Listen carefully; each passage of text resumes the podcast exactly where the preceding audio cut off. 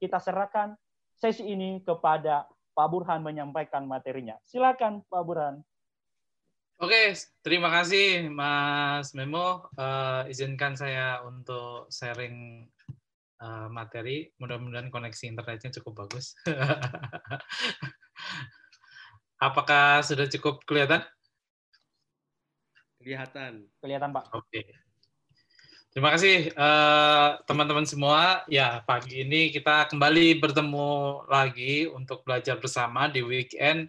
Luar biasa sekali teman-teman semua ini masih menyempatkan waktu untuk belajar kan itu kan ini sesuatu yang uh, luar biasa. Mungkin yang lain uh, sibuk dengan rebahan ya, scrolling scrolling aja kan gitu. Nah ini lebih menarik lagi bahwa ini kita sama-sama untuk belajar. Ya, saya di sini nanti sifatnya akan lebih sharing aja karena teman-teman semua, Bapak Ibu sekalian mungkin juga udah uh, banyak pengalamannya ya, ya di apa di di bidang uh, digital marketing. Nah, kita sharing dan diskusi aja.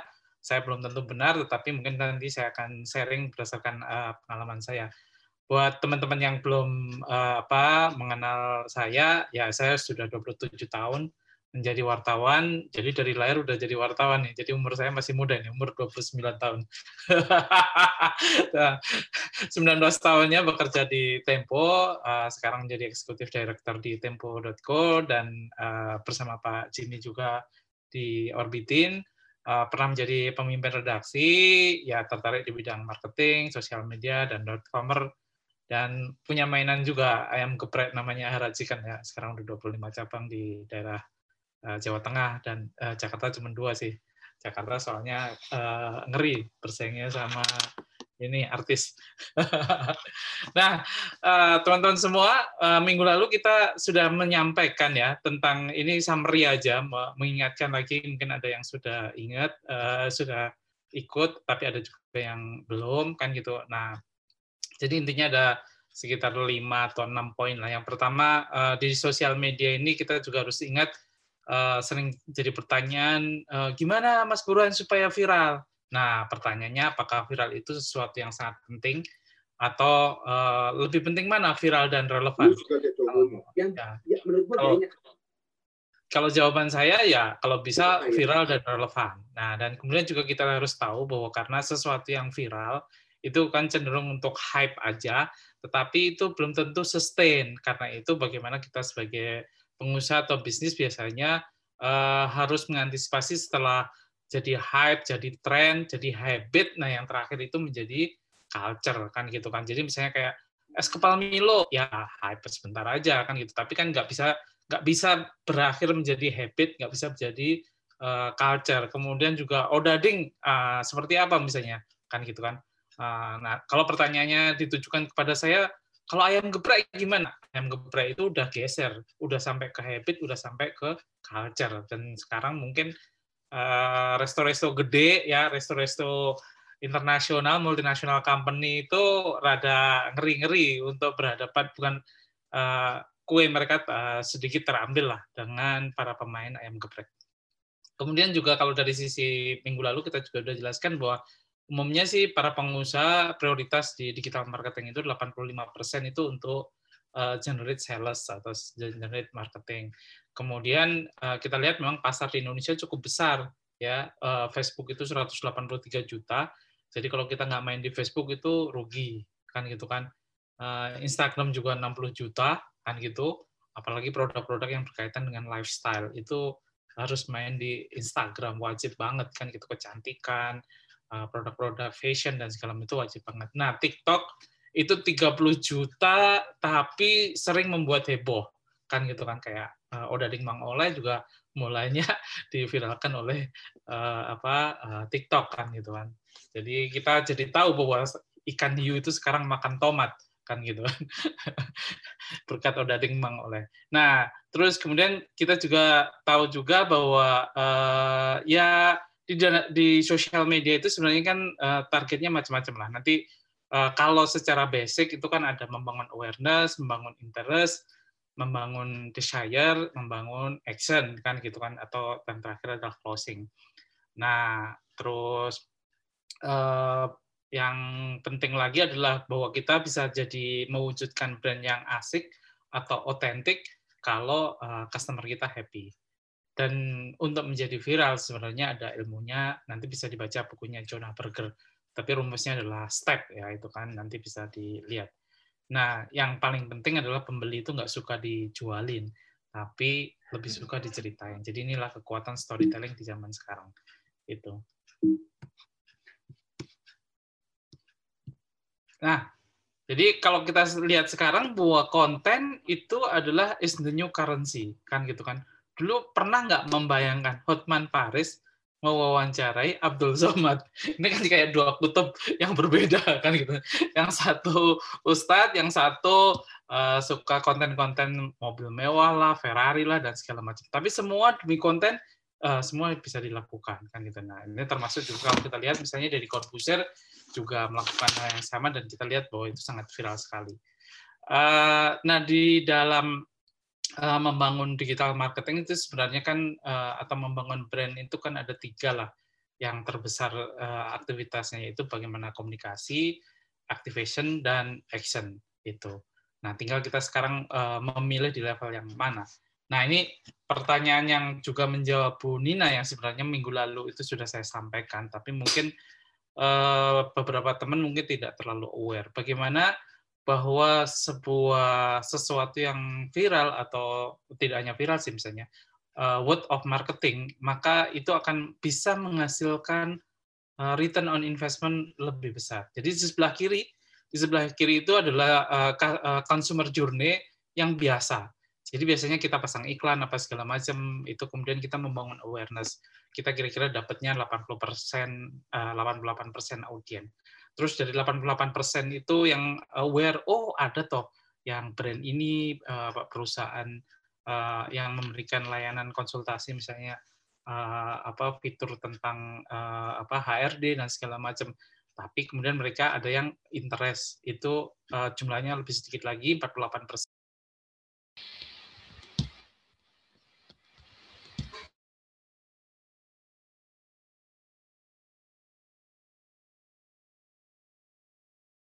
Uh, suaranya ini udah ini Pak, mohon maaf Pak. Pak Burhan. Pak Burhan ke mute masih.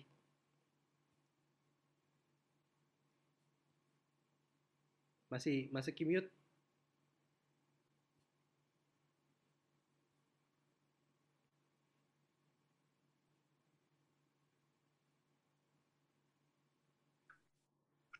Sorry, Oke, uh, apakah suaranya cukup jelas?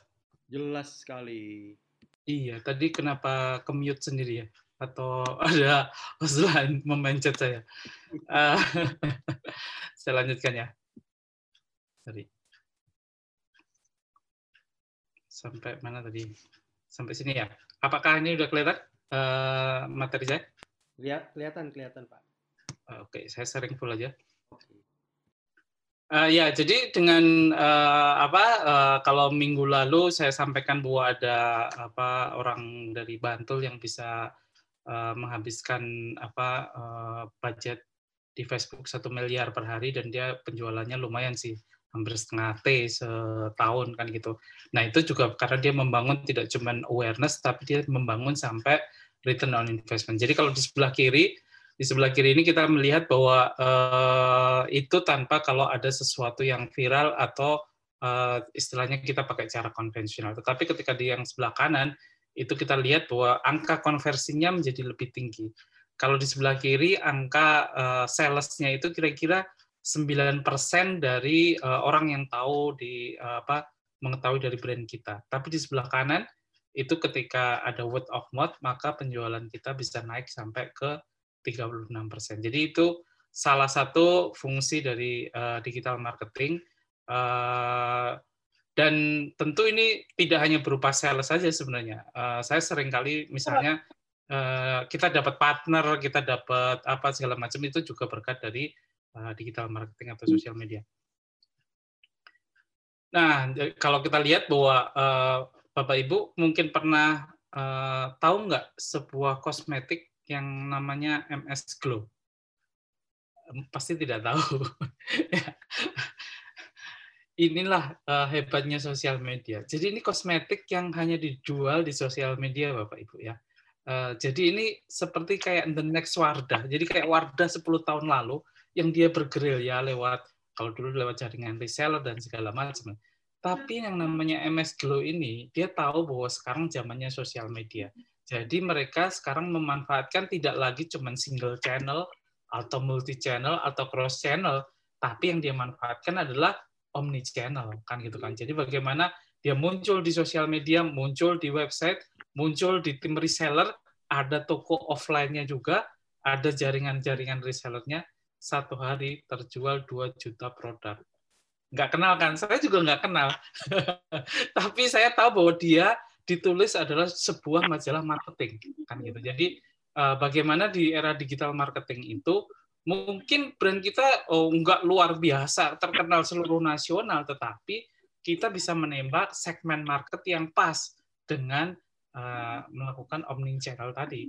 Nah, omni channel ini bisa dilakukan tentu saja kalau kita membenahi seluruh uh, campaign dari digital marketing bahwa kita muncul ada di newsletter, kita muncul ada di pencarian Google, kita muncul di apa uh, customer service melalui uh, WhatsApp dan segala macam, termasuk kita punya toko online-nya. Nah, ini salah satu contohnya aja. Uh, jadi di mana uh, di era digital marketing ini, maka tentu kita harus memikirkan bahwa uh, sosial media itu nggak cuma menambah follower, tidak men, sekedar menambah like, tetapi yaitu tadi kita sebenarnya membangun Eh, kira-kira lima inilah kan gitu kan. kita membangun brand awareness-nya. Tadi mungkin Ibu Nina sudah bercerita bahwa oh ya kalau gajian itu brand awareness-nya sudah sudah dapat nih. Terus what's next kan kayak gitu kan. Nah, ini yang harus segera dipikirkan. Nah, yang kedua misalnya adalah membangun trust, uh, kemudian juga membangun transparansi. Nah, trust itu biasanya terbangun melalui uh, tell a story. Uh, dan story itu tentu saat kita bercerita di sosial media itu kita menceritakan personality. Ini ada sebuah sebuah cerita teman saya. Dia konsultan brand uh, di Semarang sebenarnya. Nah, menariknya ini uh, konsultan brand dia itu bisa mendapatkan banyak klien itu dia melakukan analisis dari mana orang itu datang ke dia kan dia di Semarang artinya bukan konsultan di Jakarta bukan di Surabaya kan gitu kan nah tapi dia sosial medianya cukup terawat kemudian followernya ya sekitar 30 ribuan kalau di Instagram dia punya follower pribadi, uh, punya akun pribadi dan dia punya akun uh, korporat. Dua-duanya dia kembangkan. Nah, ketika kliennya datang itu dia tanya, "Kenapa?" Uh, atau dari mana taunya? Ternyata oh si Ibu Nina itu tadi uh, posting Insta story bahwa dia ketemu dengan uh, konsultan uh, dengan Bapak kan itu. So, terus si ah kons, uh, uh, bikin Insta story juga di IG. Jadi dari situ kemudian dia mulai memikirkan bahwa membangun trust itu penting banget kan gitu kan. Dan trust itu datangnya dari mana? Kan kita dapat klien terutama dari orang-orang yang kita kenal dulu ya bapak ibu kan. Jadi oh dari teman oh ini ceritanya teman ini. Ah nanti kalau misalnya oh saya butuh konsultasi nih. Ya udah dari uh, Pak Buran menyarankan siapa? Itu Pak Jimmy keren banget misalnya itu datang aja dia pengalaman 29 tahun kan gitu kan udah pernah sekolah di Harvard dan beberapa kasus pernah jadi di uh, apa Pasaraya Sarina dan segala macam. Nah, kalau saya ngomong dan orang itu kebetulan teman saya dan dia teras saya, maka dia juga akan teras ke Pak Jimmy. Jadi di, di era uh, sosial media ini pun juga kita bangun. Jadi kita bukan sekedar mencari menambah follower, menambah like, yaitu penting, tetapi kita ini tadi membangun trust menceritakan story dan dari situ kita menceritakan bahwa oh personality uh, brand kita atau corporate kita seperti ini. Nah, ini beberapa contoh aja, mungkin saya bisa skip ini. Kita contohnya misalnya create awareness, misalnya gini. Nah, untuk create awareness saja.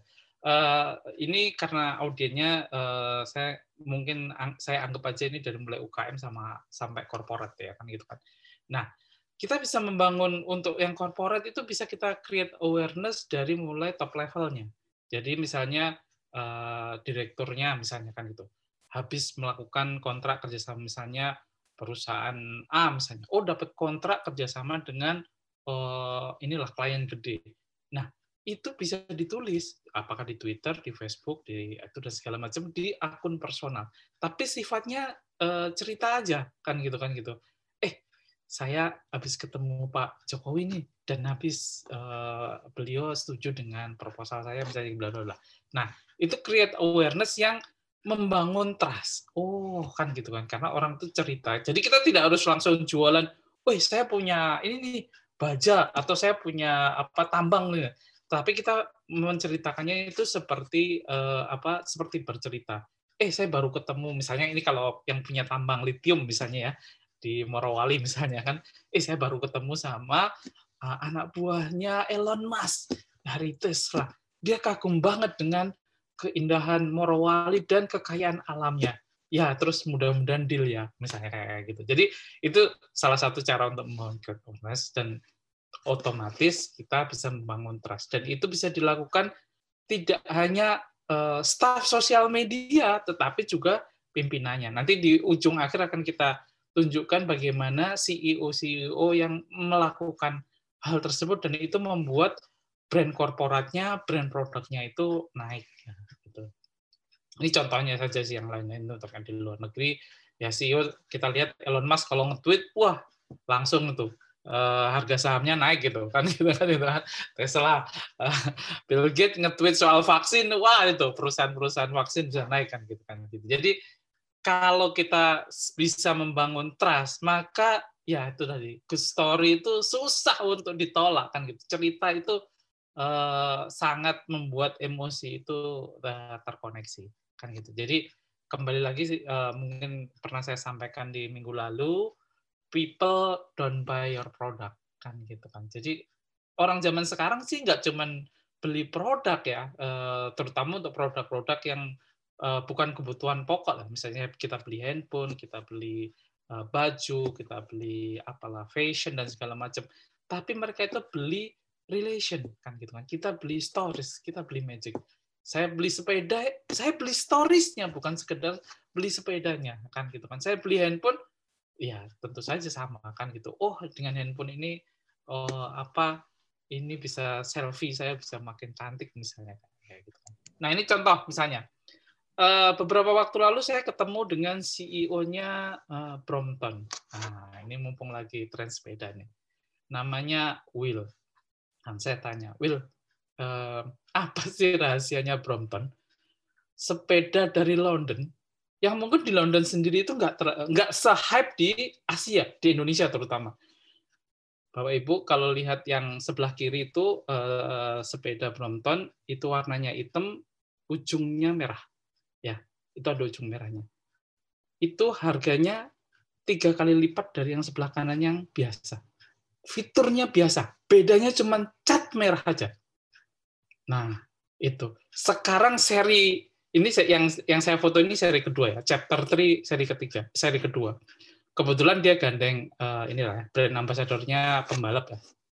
Sekarang keluar seri 3 itu udah sold out kan gitu kan. Di London itu sampai orang Indonesia itu dilarang masuk. Karena orang Indonesia kerjanya borong. Bahkan sekarang orang Indonesia kalau beli harus tunjukin paspor. Kan gitu. Dan mereka akhirnya catat bahwa setahun cuman boleh beli lima kali. Karena yang sekolah di London eh, pejabat-pejabat London itu itu jadi harga Brompton yang di London 60 juta di Jakarta dijual 120 juta. Kan itu. Dan Brompton tidak pernah beriklan Nah, itu kan. Yang dia bangun apa? Stories. Kan gitu kan. Pertama dia bikin uh, produk yang langka, terus kemudian dia sangat bisa Bill Brompton uh, si CEO-nya itu datang ke Indonesia, yang dia lakukan apa? Dia ketemu sama komunitas-komunitas di Indonesia itu. Ketemu sama komunitas uh, di Indonesia salah satu komunitas yang terkuat itu misalnya komunitas Bank Indonesia, komunitas Monas lah itu sepedaan bareng. Komunitas Jakarta, oh, sepedaan bareng sama Tempo, misalnya itu Jadi tanpa beriklan pun orang itu memburu sepeda ini. Padahal kalau dilihat fiturnya ya sama aja, ya nggak jauh-jauh beda lah ya kan gitu kan. Uh, cuman karena storiesnya itu kalau orang pakai Brompton kesannya gimana gitu kan gitu. Nah kesannya kan kayaknya happy terus. nah, ini contoh yang lain. Nah, misalnya seperti ini. Ini saya mau tunjukin aja supaya. What if I say I know you know? What if I told you I like to? We stay, we go. What if I told you I liked you? I know you know. What if I told you I liked you? We stay, we go. What if I told you I liked you?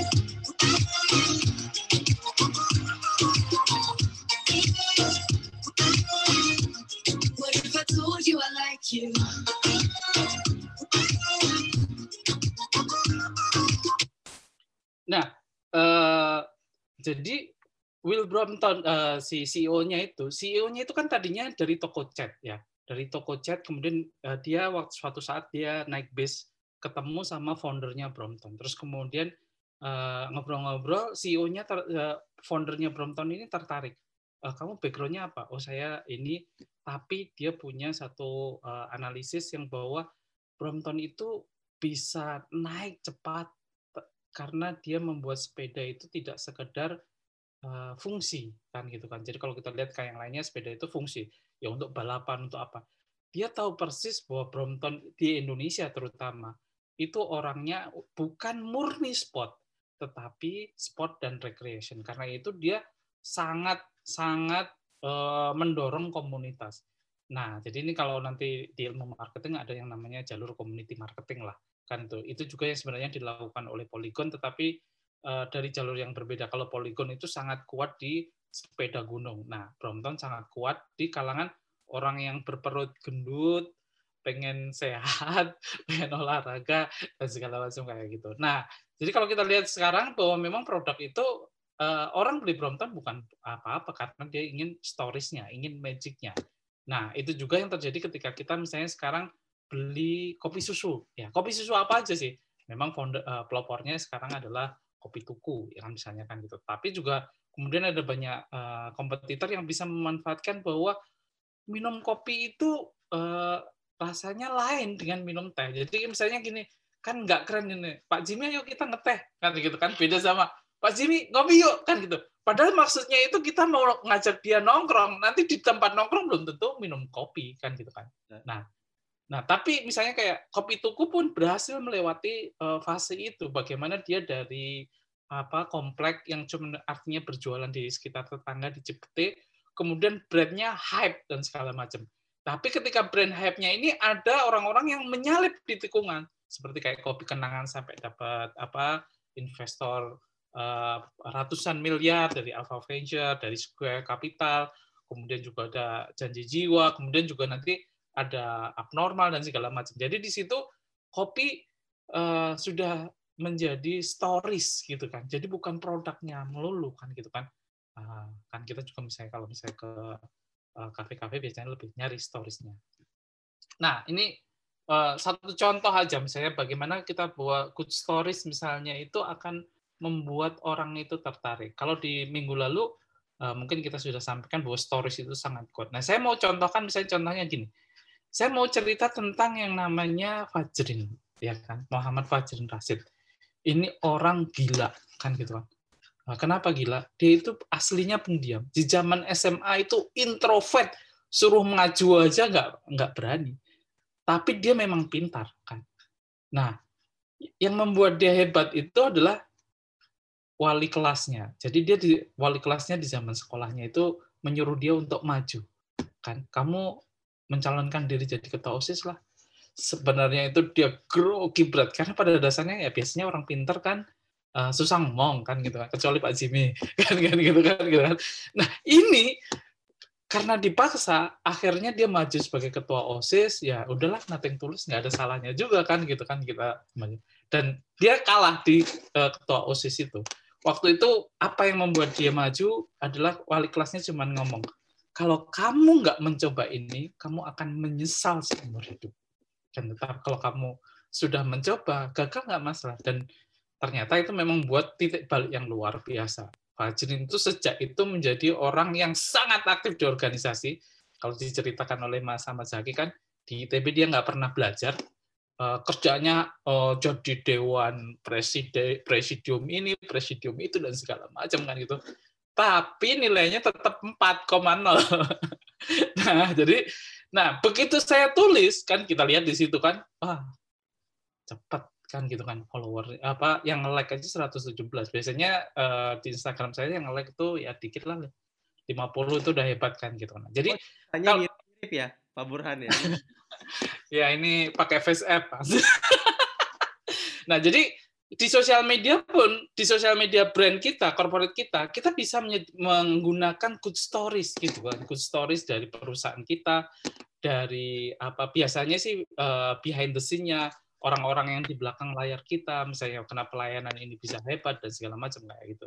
Jadi itu akan travel jauh misalnya kan ketika kita bercerita tentang Bukalapak pasti kita bercerita tentang orang-orang di baliknya anak-anak muda yang hebat-hebat kan gitu kan? Bagaimana Bukalapak itu berbeda dengan startup-startup yang lain karena dia lebih memprioritaskan programmer-programmer lokal misalnya kan gitu kan? Dia buka cabang di Bandung kantornya. Yang lain malah buka cabangnya di mana? Di India kan? Di Singapura. Jadi dia sesuatu yang sangat lain. Jadi good stories itu benar-benar dimanfaatkan kan gitu. Nah itu salah satu kelebihan dari Bukalapak dan nah beliau sekarang jadi direktur Telkom kan gitu jadi Nah, kalau kita lihat tadi bahwa intinya bahwa eh, ke, eh, ke sana itu kan bahwa eh, eh, good stories itu luar biasa. Nah, saya ingin masuk ke hal yang lebih teknis ini karena mungkin eh, Bapak Ibu mungkin pengen tahu misalnya eh, kayak Tempo.co mengelola 9 juta follower. Gimana itu caranya? Atau ya teman-teman yang lain lah, misalnya beberapa selebgram-selebgram eh, yang dia bisa mengelola misalnya oh TikToknya rame, Instagramnya rame, Facebooknya rame. Nah intinya sebenarnya ada empat ini yang bisa kita lakukan yaitu kita perhatikan fundamental sosialnya, tim pengelolanya, tools sosmednya dan yang terakhir yang menarik adalah konten kreatif. Nah kalau dari sisi fundamental sosial eh, sosmednya, nah yang mesti kita lakukan ini adalah bahwa kita harus tahu benar sosmed ini kita tujukan untuk siapa ya kan gitu kan? Eh, karena target market misalnya Tempo dengan target market misalnya warung eh, saya misalnya ayam geprek beda beda banget. Yang satu A++, yang satu mid low kan B BC kan gitu kan? Atau misalnya haus haus berbeda dengan abnormal. Abnormal berbeda dengan Starbucks. Walaupun nanti ada ada irisan-irisnya. Nah dari target marketnya itu analisis kita itu apakah ini ibu-ibu apakah ini ABG, apakah ini cabai-cabean. Nah, ini kalau bahasanya si uh, founder house itu Mas Gufron Sarif itu kan, oh dia itu banyak kan cabai-cabean, yaitu cewek-cewek SMP, SMA yang kalau naik motor bertiga kan gitu kan datang ke house untuk mencari. Eh, ke mute eh, Pak Burhan eh, suaranya. Kalau udah bicara cabai-cabean ke mute tuh langsung otomatis. nggak boleh Ah, ke mute lagi.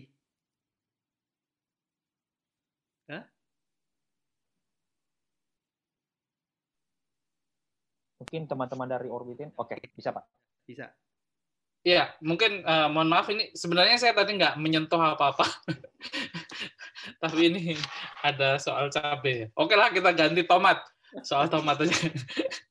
nah, jadi kita harus tahu target marketnya itu siapa. Nah, nanti kontennya akan kita sesuaikan. Jadi misalnya gini, konten eh, misalnya sosial media sekolah, sosial media apa misalnya tadi perusahaan seperti kayak gajian, sosial media untuk eh, warung dan segala macam itu eh, harus disesuaikan dengan target marketnya. Apakah nanti boleh nggak joget-joget ala TikTok dan segala macam?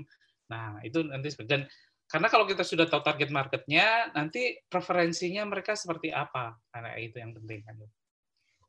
Nah, kalau kita lihat eh, sebenarnya kan eh, goal brand di sosmed itu kan ini ya, 80% harus kita untuk meningkatkan awareness, 65% untuk melakukan interaksi, 41% kalau bisa sampai mendatangkan eh, sales atau lead, yang ke yang terakhir 21% untuk customer support. Misalnya kayak di area Asia itu biasanya sampai ke level customer support. Mungkin di kita belum ya, kan gitu. Kebanyakan itu nomor tiga ke atas. Nah, jadi kalau aktivitas sosial di sosmed, nah yang mesti kita lihat itu ada dua ya. Ada dua, apakah kita menggunakan organik dan berbayar. Kalau organik ya berarti kita cuma uh, apa posting konten plus bagaimana meningkatkan interaksi. Tapi kalau pakai berbayar, maka harus pakai iklan, pakai endorse. Nah, endorse pun nanti ada yang berbayar, ada yang enggak juga. Ada endorser yang gratis. Nanti termasuk uh, apakah giveaway dan segala macam. Nah, misalnya kalau di Tempo, uh, Tempo.co itu alirannya organik ya, karena portal berita ya.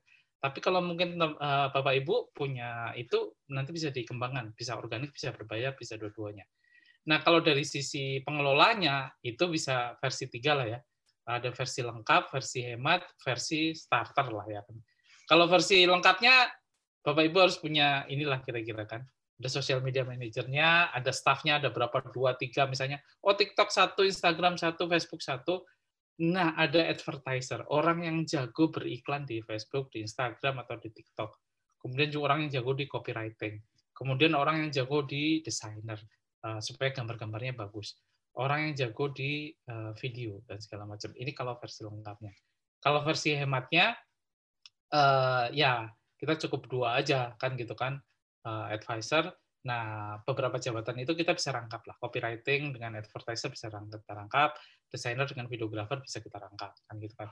Kalau versi yang paling hemat lagi, ya cukup satu orang aja, sisanya freelancer aja, kan gitu kan. Dan banyak brand-brand besar itu uh, melakukan uh, pekerjaan itu kepada outsourcing, terutama misalnya untuk video, untuk foto, misalnya uh, salah satu brand kopi yang cabangnya sampai 600 bisa ditebak sendiri lah ya 700 kopi itu dia foto-fotonya itu banyak pakai outsourcing kan gitu kan. Video-videonya pakai outsourcing. Tapi yang di dalam internalnya sendiri hanya manajer copywriting sama advertising itu jadi nanti tinggal disesuaikan dengan skala bisnisnya kan gitu. Kalau tool sosial medianya juga banyak bapak ibu. Tapi yang paling penting adalah yang uh, sosmed kalender. Jadi sosmed kalender itu kita modalnya pakai uh, Excel aja boleh. Uh, tapi yang penting ini uh, kita, nah ini misalnya contohnya ini salah satu guru saya misalnya di dunia sosial media misalnya Dewa Eka Prayoga misalnya, uh, dia itu misalnya dalam sebulan itu udah punya jadwal konten kan ya. dan ibaratnya konten yang diposting hari ini itu udah dibikin oleh tujuh hari yang lalu. Jadi nggak kayak kita nih, kita bikin hari ini posting hari ini. Capek kadang-kadang. Ya kalau pas mood kita uh, apa uh, naik kalau pas lagi turun kan gitu kan. Waduh konten apa lagi nih yang mesti kita posting gitu kan gitu kan. Nah kalau ini enggak sudah semua ini kan. Tanggalnya itu loh. Oh tanggal satu ini tanggal dua ini. Misalnya nanti tanggal 10 itu adalah hari pahlawan. Kita udah siapin konten apa yang menyambut hari pahlawan ke depan. Jadi minimal minimal Bapak Ibu itu siapkan tujuh hari ke depan lah ya kan gitu kan kecuali yang sifatnya seperti kayak misalnya kayak Tempo kan lebih banyak berita. Kalau berita kan hari ini uh, keluar hari ini. Tapi kita juga punya uh, apa? punya kalender untuk dua atau tiga hari ke depan misalnya. Oh ini infografisnya harus kayak gini, videografisnya. Karena kan bikin itu nggak mudah. Nah nanti medianya juga sama kan. Konten medianya itu apa? Misalnya, misalnya medianya itu mau ditaruh di Instagram, di sosmed, di TikTok dan sebagainya. Nah, yang penting objektifnya. Objektifnya juga beda-beda objektif untuk mencari like, objektif untuk mencari tadi membangun brand awareness atau objektif untuk jualan. Nah, salah satu sarannya adalah kalau di walaupun kita itu uh, apa sosmednya sosmed jualan, tapi jangan jangan uh, cuman jualan jualan jualan melulu. Nah, itu nggak akan nggak akan ada orang yang follow itu pastikan gitu. Jadi bagaimana caranya bahwa kontennya itu tetap menarik kan gitu. Kalau boleh itu biasanya adalah kontennya adalah sharing, sharing, sharing, sharing, baru selling. Jadi misalnya 51 boleh, 10 satu boleh gitu kan. Nah, tapi jangan juga cuma sharing melulu, nggak ada jualannya. Ya kalau itu akun personal kayak saya sih, nggak pernah jualan nggak apa-apa kan. Tapi kalau perusahaan kan harus ada jualannya kan gitu kan. Jadi harus sharing, sharing, sharing, selling kan gitu kan. Misalnya kayak nanti orbitin misalnya, oke okay, sharing, sharing, sharing oh quote ini, quote itu kan gitu kan terus ini apa foto ini, foto ini yang ter yang kelima atau yang keenam harus ada selling. Itu dari sisi objektifnya. Nah, kontennya nanti bisa dirancang. Uh, nanti kayak seperti house nanti akan saya tunjukkan bagaimana dia memanfaatkan seluruh konten dari mulai komik, video, cara humor dan segala macam visualnya juga sama. Caption penting banget kan gitu. Di Instagram walaupun itu kelihatan gambar doang, tetapi caption itu sering uh, memicu like. Nah, yang ketiga adalah uh, hashtag kan gitu. Karena uh, hashtag ini sebenarnya ada kunciannya. Kalau menurut beberapa riset, hashtag yang menar yang paling bagus itu adalah hashtag yang jumlahnya 20. Dan harus di research dulu sesuai dengan kontennya. Karena ketika orang datang ke uh, sosial media kita itu ada berbagai cara, ada berbagai apa uh, datang dari berbagai arah. Yang pertama follower kita udah jelas. Yang kedua mereka datang dari explore ya, pencet tombol explore, terus kemudian uh, uh. nah bagaimana kita muncul di explore kalau ya itu tadi ada pertumbuhan cepat dan segala macam. Yang ketiga biasanya kita bantu dengan hashtag. Misalnya saya senantiasa follow-follow misalnya hashtag apakah pengusaha online, pengusaha apa uh, bisnis anak muda atau misalnya marketing, marketing strategi. Jadi jangan biarkan posting tanpa hashtag, terutama untuk korporat ya. Kalau untuk portal berita mah udah pasti beritanya menarik setiap hari kan gitu kan. Tapi untuk untuk korpo, untuk produk, untuk korporat beri hashtag. Gitu. Nah ini salah satu contoh aja ya.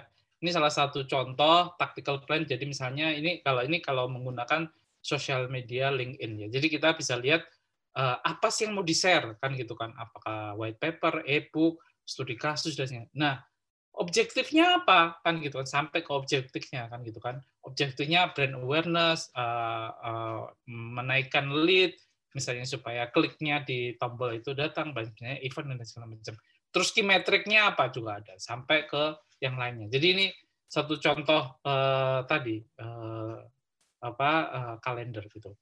Uh, Nah, kalau ini sebenarnya nanti kita bisa mainkan ini kita sekarang pakai yang mana tadi disebutnya omni channel. Coba dari Bapak Ibu ini dari sekian banyak channel campaign ini mana yang sudah dilakukan? Set engine marketing sudah belum kan gitu kan gitu kan. Set engine marketing itu berarti kita bayar iklan di Google kan gitu atau AdWords. Set engine optimization berarti kita konten kita, website kita itu sudah ramah dicari. Misalnya soalnya gini, tool untuk HRD kalau kita di search di Google yang keluar siapa? Punya kita atau punya kompetitor? Ayam geprek kalau yang di yang di apa yang di search yang keluar apa? Itu search engine optimization. Nanti ada offline ad, ada event organization, traditional PR biasalah misalnya bagi-bagi press release atau yang lainnya unconventional PR itu misalnya yang dulu ada yang bagi-bagi apa misalnya bunga atau kirim-kirim apa peti mati misalnya gitu. Tapi itu jangan dilakukan terlalu ekstrim lah. Nah, yang penting itu tadi konten marketing.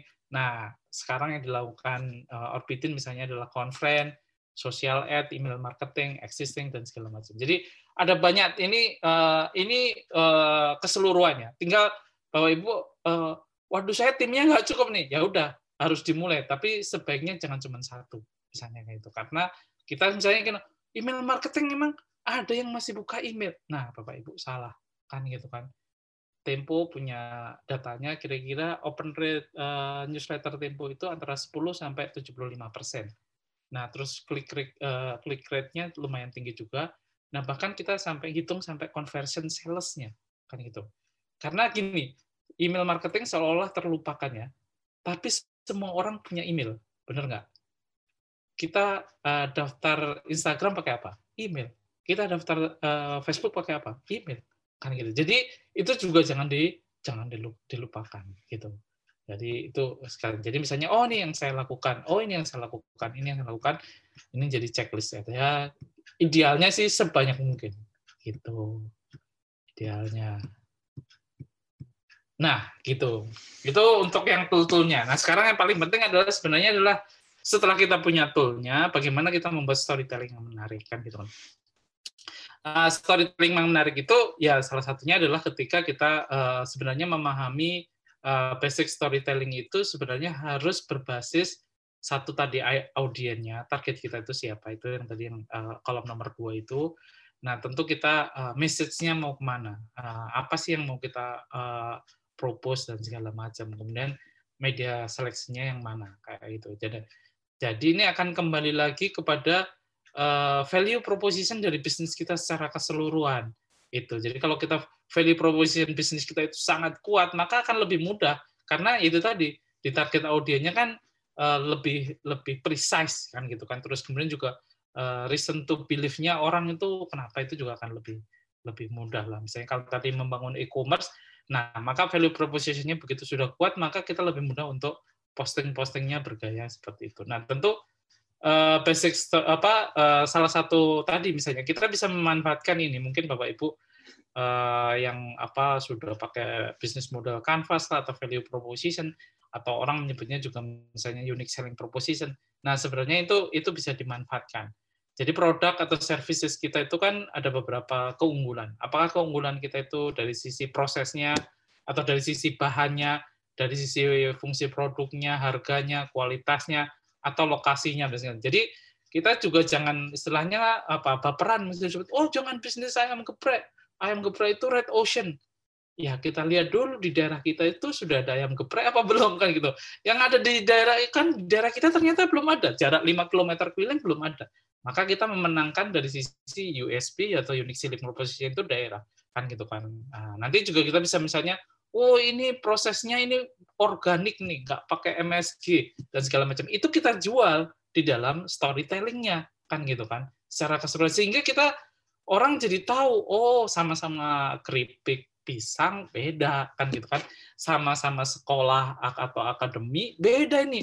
Ini dari orang-orang yang lulusan uh, katakanlah the best misalnya gitu. Nah, jadi kita juga harus sampai menemukan nah ini misalnya contohnya itu. Kenapa sih orang beli iPhone misalnya? Kenapa orang beli house? Gitu. Mau yang mau berapa? Kayak tadi Wisang banyak tuh. Halo? Nah, jadi misalnya gini, jadi kita harus jangan cuman jangan cuman nanti postingnya itu kita harus mencari yang namanya value, value dari brand atau X factor brand ya. Jadi kita nggak cuman ngiklanin apa yang berupa fitur. Fitur itu apa misalnya? Oh, kameranya 16 megapiksel, baterainya lithium misalnya. Terus so what? Nah, eh, dari fitur kemudian naik menjadi benefit kan, membuat foto selfie lebih cantik, baterai tahan lama. Tapi itu tidak cukup orang beli iPhone bukan sekedar karena beli kamera 16 megapiksel, bukan karena fotonya lebih cantik atau baterai tahan lama. Tapi orang merasa bahwa kalau saya beli iPhone, maka saya merasa lebih smart. Jadi X faktornya itu smart. Demikian juga house kan gitu kan. House itu kan minuman seperti kayak yang di mall-mall itu, tapi harganya affordable lah kan gitu. Jadi yang dia tawarkan value proposisinya adalah affordable luxury kan gitu affordable luxury. Jadi kemewahan yang terjangkau. Jadi bukan sekedar oh ukurannya banyak susunya bebas lemak dan segala macam. Atau kalau ukurannya banyak berarti uh, apa uh, ukurannya 600 mili berarti banyak. Atau susu bebas lemak berarti bisa. Tapi house yang ditawarkan itu adalah togetherness ya kebahagiaan bersama kan gitu kan jadi orang datang bertiga beli dengan uang 30.000 bisa dapat tiga gelas misalnya kan kayak gitu. Jadi nah itu itu uh, ya basic dalam misalnya kalau kita memahami produk itu. Jadi kita harus mengulik tadi value proposition kita, kemudian juga value dari brand kita sampai kita ketemu X factor brandnya. X factor itu adalah motivasi apa yang membuat orang untuk beli gitu. Jadi gitu. Nah, kalau udah dari sana berarti ya ini lebih gampang lah jadi kita bisa membuat konten itu lebih kreatif. Pertama, misalnya kalau kita menulis, kita bisa menyodorkan misalnya bahwa uh, saya menyebutnya adalah MKS ya, masalah dulu, kegelisahan dulu, solusi. Jadi orang, oh iya kan gitu kan, masalahnya apa nanti itu bisa menghasilkan copywriting yang sangat bagus. Apalagi ada value-nya tadi yang saya sampaikan. Kemudian misalnya ada ada authority-nya misalnya. Oh, si artis itu aja minum haus misalnya nanti ada lagi komunitinya oh ini ada nih komunitas pecinta minuman apa uh, seger misalnya gitu nah ini uh, kalau ini sih ini ya jadi kalau kadang-kadang kan kita merasa bahwa stuck saya harus nulis dari mana apa segala macam ini saya kasih bocoran dikit aja kalau bapak ibu menggunakan uh, tujuh kata ini mudah insya Allah kan bayangkan kan ini ada ibu yang cuma punya uang 50 ribu. Tapi dia ingin memberikan hadiah yang spesial buat anaknya. Nah, eh, di hari ulang tahunnya. Anaknya ada empat. nah, jadi udah langsung kebayangkan. Dengan kata bayangkan itu, kalimat itu seperti kayak ngalir aja, kayak air terjun. kan gitu kan. Ini eh, kalimat-kalimat itu seperti itu. Jadi itu eh, storytelling storytelling. Nanti bisa dipraktekkan yang lainnya kan. Ini contoh MKS ya kan. Ini kan uh, misalnya ini uh, minggu lalu juga sudah saya sampaikan kan gitu. Nah, misalnya ini adalah MKS ketika Tempo mau mengadakan survei kan gitu kan. Nah, kita waktu itu teksnya jelek banget kan gitu. Apa ini kan isilah survei. Ikan hiu makan tomat kan gitu kan. Anda berhadiah dapat hadiah apa? Sekarang nggak worth it kayak gitu. Tapi kita harus buka dulu dengan ah, misalnya nih ini pakai set situasi kan gitu. misalnya gini masalahnya apa? Oh anda sering menerima hoax kan gitu kan.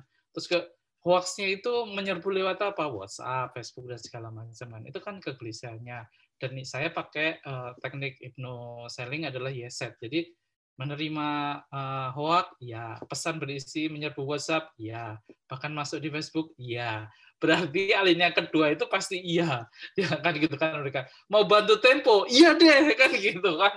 Itu udah yeset uh, hypnoselling kan gitu kan. Mau bantu tempo untuk memerangi berita hoax nah ini solusinya. Sedikit kepedulian anda akan membantu uh, meningkatkan kualitas tempo. Jadi ini contoh contoh ini kan. Jadi kalau mau masih kesulitan ya sebenarnya ada storytelling canvas ini satu contoh ya kalau bapak ibu bisa menggunakan juga storytelling canvas ini yang pertama kita tahu misalnya ini contoh Tempo aja ya. Subjeknya bahwa uh, Tempo punya aplikasi baru. Uh, goalnya itu adalah Tempo ingin uh, apa ngasih tahu lah kepada pembaca bahwa Tempo itu punya eksklusif berita-berita eksklusif, punya aplikasi baru dan aplikasi Tempo itu gratis baca lima berita. Nah, target audiennya adalah umur 25 sampai 45 tahun uh, terpelajar. Nah, karena itu uh, misalnya saya membangun storytelling misalnya seperti ini. Saya ambil satu contoh wartawan Tempo yang liputan sampai ke Rohingya, ke balik penjara Rohingya, dan bahkan dia itu, bayangkan ya Bapak Ibu, wartawan berjilbab masuk ke Rohingya, yang negeri itu adalah negeri yang sedang membenci orang-orang Islam, kan gitu kan gitu. Uh, ini bukan bermaksud saya, ini cuma contoh aja. Nah terus kemudian kita tampilkan itu kepanikan dari ketika dia mendarat di bandara, wah kepanikan di balik berita bagaimana reporter perempuan pakai jilbab meliput di daerah yang anti Islam kan gitu kan. Terus kemudian sopirnya menyarankan, "Mbak, lepas aja jilbabnya demi liputan." Nah, nah, karena ini urusannya hidup dan mati. Jadi Tempo mau menggambarkan bahwa ini memang kalau demi liputan yang sangat serius kadang-kadang kita urusannya sampai hidup dan mati seperti yang seperti yang dilakukan liputan ini. Nah, call to action-nya nanti download misalnya kayak gitu. Jadi harus call to ini. Nah, ini contohnya uh, jadi kita untuk membangun berita Tempo bahwa berita Tempo eksklusif, itu kita sodorkan lima storytelling yang berbeda. Ya, jadi misalnya sebelah kiri itu pemretnya, uh, nomor dua kanan nomor dua tengah atas itu adalah liputan ke Suriah. Kemudian yang ketiga itu adalah liputan perkebunan kopi dari ujung ke ujung.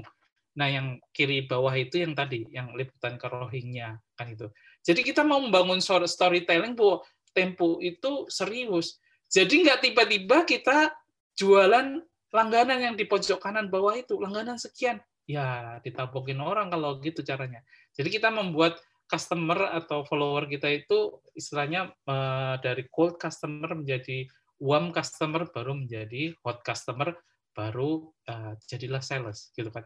Jadi satu dua tiga empat lima enam. Jadi ada enam series sebelum kita sampai pada sales itu tadi. Makanya kita sharing-sharing. Contohnya ini, ini kan uh, liputan perang di Suriah kan gitu kan. Di situ kita tonjolkan tadi value-nya oh tempo itu eksklusif dan apa rela untuk melakukan liputan-liputan dalam uh, demi pembaca. Kemudian community kan gitu kan. Kita mengajak karena komunitas kopi lagi hype, oke okay lah kita masukin liputan kopi. Dan bagaimana kita ceritakan bahwa Tempo satu-satunya media yang pertama yang liput kopi dari ujung Aceh sampai ujung Papua, kan gitu kan. Baru kemudian media-media lain ikutkan gitu kan gitu. Dan ini menjadi satu edisi khusus bahwa liputan kita tahu persis bahwa kopi itu dimainkan oleh siapa, siapa yang untung, apa-apa petani untung, bagaimana dulu sejak zaman Belanda sampai sekarang bertahan dan segala macam. Nah, yang ketiga kita juga memainkan authority kan gitu kan.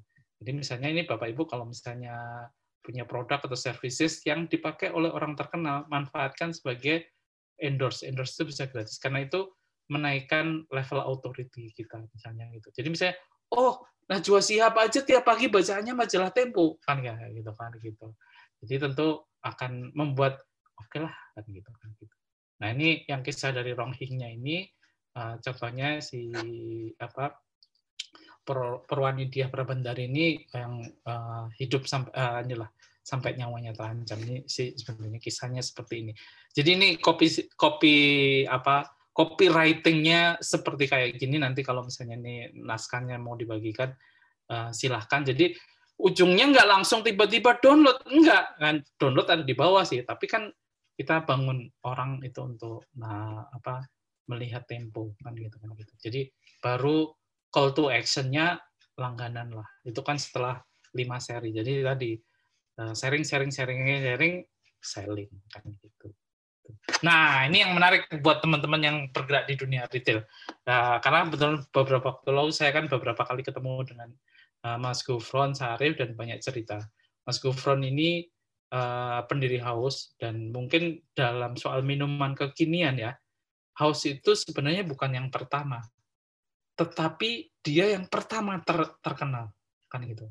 Nah, karena yang lain tidak peduli pada kurang peduli pada branding, marketing. Mereka yang lain cuma peduli pada selling, selling, selling, jualan aja. Nah, Mas Gufron beda. Dia membangun kontennya dengan sangat serius sehingga dia menjadi kalau kita sebut sekarang misalnya minuman kekinian yang di level mid low yang brandnya terkuat siapa?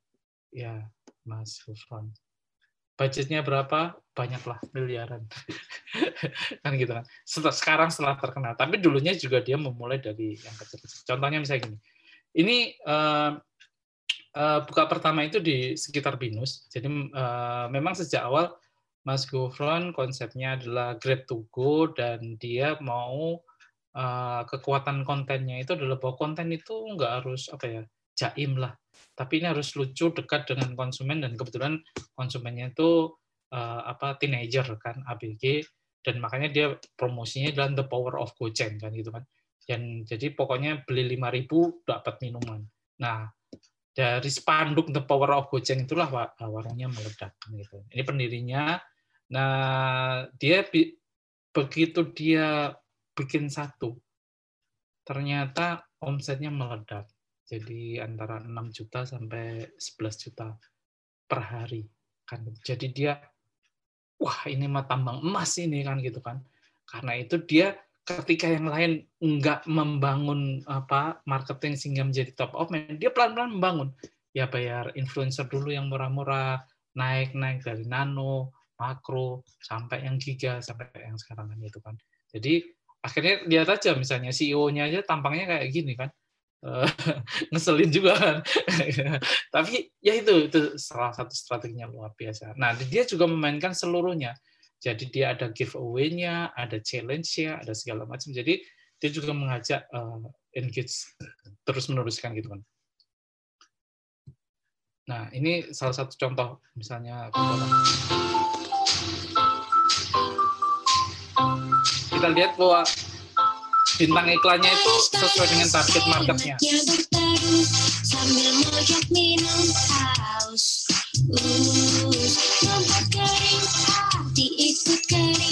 Mungkin.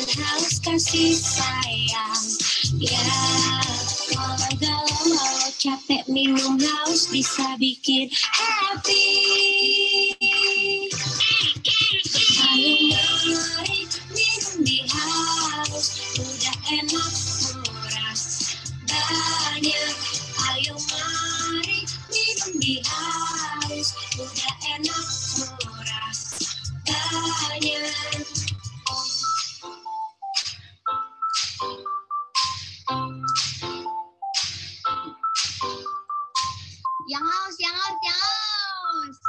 Jadi di sini dia eh, pertama dia ingin menonjolkan fitur dan benefitnya, murah, enak, banyak. Tetapi di kalimat jinglenya dan segala macam dia menonjolkan bahwa kalau orang minum haus itu happy, kan gitu. Jadi itu salah satu kekuatannya. Nah ini contoh yang lain misalnya.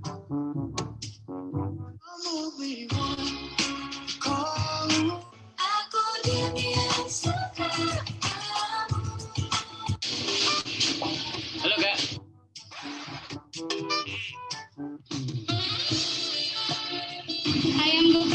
ada. Nggak ada. Hmm, tapi nomor HP Mas ada kan? Terus di house tuh ada apa aja sih? Yang lagi rekomend dan banyak yang pesan itu Choco Series. Kalau gitu aku pesen dua. Satu buat aku, satu buat Mas. Satu coklat dulu buat kakak.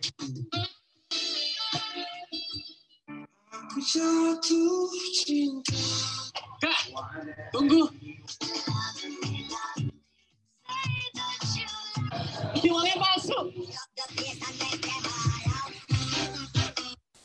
Nah, kalau dilihat di sini, sebenarnya dia sangat memahami insight dari customer. Yang pertama adalah mayoritas adalah cewek yang dia sangat terpesona. Mereka menyebutnya babang-babang tampan, ya babang-babang tampan. Jadi baris, jadi banyak ABG-ABG yang datang itu karena memang salah satunya bukan sekedar produknya, tapi karena baristanya yang cakep-cakep. Jadi dari di situ pun dia sudah memulai melakukan pemilihan eh, barista yang lebih bagus, yang cakep, lebih dan kemudian kontennya itu kena banget, ada unsur lucu-lucunya tentu kan gitu kan, Nah, misalnya gitu. Nah, dia juga manfaatkan misalnya dari sisi eh, apa eh, insight dari customer bahwa eh, yang minum haus itu biasanya terutama yang pesan lewat anu ya eh, aplikasi Gojek atau Grab ya itu biasanya sedang nonton film drama Korea. Makanya di situ gambarnya adalah karikatur kan gitu. Terus di sana tinggal ada gambarnya Netflix. Jadi itu jadi itu sangat semua ini eh, sangat sangat sangat didesain. Bahkan nanti eh, tadi kan misalnya nggak ada makro influencernya ya. Nah, bahkan kalau ketika dia sekarang udah jadi kaya dan segala macam itu dia hampir semua papan makro influencer papan atas lah.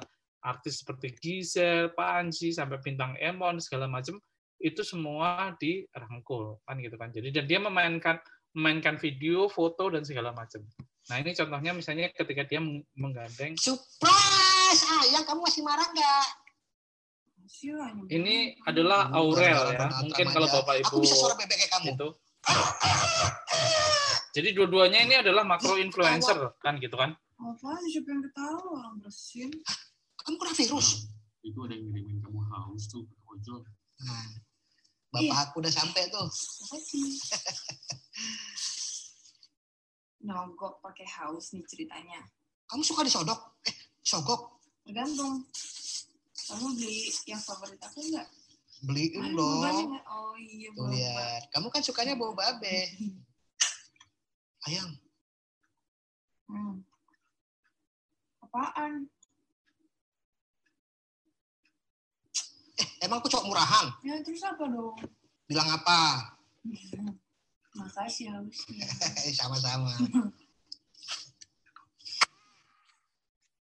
Nah, jadi tetap dia eh, apa eh, gaya konten marketingnya itu lucu, tapi tetap dia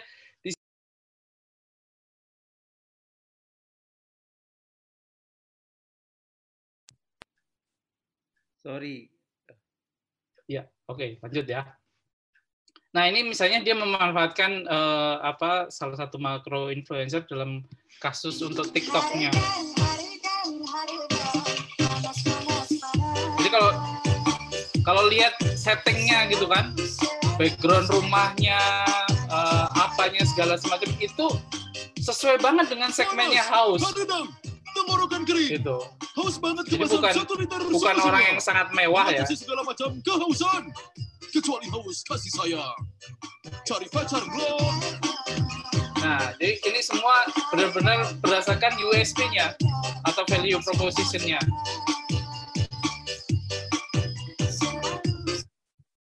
Nah, sorry. Nah, jadi kalau lihat bahwa dia memanfaatkan video, karikatur dan segala macam karena dia sangat tahu betul eh, segmennya. Itu kalau kita belajar. Nah, intinya sih sebenarnya kalau kita punya apa eh, punya mengelola Instagram atau Facebook dan segala macam ada beberapa konten yang bisa dimainkan sih. Kan salah satunya adalah misalnya eh, yang paling sering adalah misalnya bagaimana cara order, bagaimana testimoni, adakah promo musiman, adakah eh, ucapan hari besar misalnya hari pahlawan dan segala macam. Ada microblog carousel. Nah, carousel itu eh, terutama untuk akun personal itu sangat efektif karena apa? Membuat kalau kita bagi-bagi tip atau sharing itu orang cenderung untuk nge-save ya. Bukan sekedar like. Jadi kalau orang main carousel itu biasanya nggak cuman nyari like, dia nyari yang nge-save. Kan jadi karena orang nge-save itu berarti kontennya dianggap sangat eh, valuable ada kuisnya, ada eh, quote dan segala macam. Nah ini beberapa contohnya aja. Misalnya Nah, jadi tentu harus sesuai dengan uh, niche-nya, testimoninya, produknya, behind the scene, dan sebagainya. Nah, sebenarnya ini panjang banget lah ya eh, kelasnya itu, misalnya belajar nam- nambahin follower aja itu bisa panjang lah detail-detailnya, apakah kontennya gini, kontennya gitu, atau jualan di Facebook ya. Silahkan cari kelas-kelas di Facebook dan Instagram Ad lah nanti ya, ini salah satu contohnya aja. Nah, sekarang mungkin yang lagi nge-hype itu adalah TikTok kan gitu sama. Nah, TikTok itu sebenarnya ada kunciannya bahwa TikTok itu sekarang eh growth-nya itu tinggi banget. Jadi misalnya kemarin saya wawancara dengan Christina Lee misalnya. Christina Lee itu 14 hari bisa dapat 100 ribu. Sebelumnya mungkin ada banyak yang eh, 18 hari misalnya. Tempo sendiri eh, karena kontennya itu berat kan gitu kan. Waktu itu kita berpikir apakah Tempo harus masuk TikTok ya? Gimana ya Tempo joget-joget ya? Merusak brand apa enggak dan segala macam. Tapi kita lihat Washington Post sudah lebih dulu masuk kan gitu kan. Dan followernya banyak kan gitu kan. Akhirnya kita ikut masuk dan alhamdulillah eh, tiga bulan kita dapat 100 ribu dengan oke kita tetap berita tapi eh, mungkin joget-jogetnya sedikit ataupun kalau ada eh, nanti eh, yang relevan lah ya kan.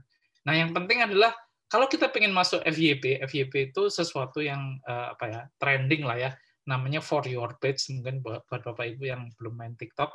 Nah gunakan lagu yang ngetrend itu untuk eh, apa eh, video-video kita kan gitu kan. Jadi itu akan membantu kita dan eh, sebaiknya videonya jangan terlalu panjang, 15 sampai 20 detik karena apa algoritmanya uh, TikTok itu kalau video itu ditonton sampai habis maka otaknya TikTok tuh berpikir oh videonya menarik nih berarti nanti dia akan suggest ke uh, apa uh, penonton yang lain kan gitu kan. Nah kalau videonya kita panjang satu menit padahal videonya bagus. Tapi orang kan males ya nonton satu menit. Nah baru 15 menit kita tonton ya oh, algoritma TikTok kan melihat ya videomu cuma ditonton 15% ini kan gitu kan. Nah jadi itu penting kita menentukan eh, video kita itu panjang atau pendek. Nah, sehari misalnya kalau boleh nih, kalau boleh punya ini ya minimal dua konten kan gitu kan di video. Tapi harus sesuai dengan niche. Jadi niche-nya itu jangan jangan campur-campur. Sekali Anda joget, joget terus. Sekali Anda nggak joget, ya jangan joget. Kan gitu kan. Jadi kan sekarang misalnya lima cara misalnya misalnya lima cara eh, teknik berjualan di digital marketing kan kita bisa pakai gitu kan. Satu, eh, manfaatkan Instagram. Dua, optimalkan eh, email marketing. Tiga, misalnya manfaatkan online. Kan modelnya TikTok seperti itu. Nah, yang lebih penting lagi terutama untuk eh, apa akun personal, maka kita bisa menceritakan dari from zero to hero. Dan tentu kita juga bisa cerita behind the scene-nya. Oh, ini loh wah, pengiriman paket-paketnya banyak atau testimoni atau endorse kelas dan segala macam. Nah, ini contoh aja ya, sesuatu yang viral di TikTok kan. Mojokerto hadir. Ayo melo aku rek ngerasakno sensasi kuliner kerajaan Majapahit sambal wader cakmat khas Mojokerto. Nang kene iki berbagai macam botokan ambek lauk pauk macam-macam sak jalukmu rek. Dan jelas bintangi tetep wader rek. Delokna tumpukan cowek sak mono akeh rek. Sambele lo fresh terus sowek gercik. Ono pesenan baru diulekno. Oh iya, sambel iku sambel mentah rek. Ono tomate, mesti rawame nek jam makan siang. Wader nang kene iki digoreng garing crispy rek. Terus dipangan ambek sambele. Duh, oh enak ci.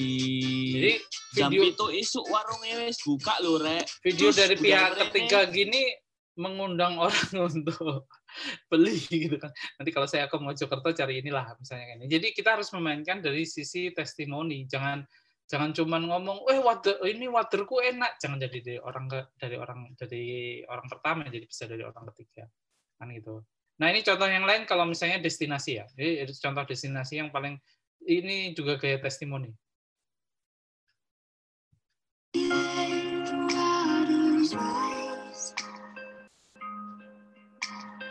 Nah,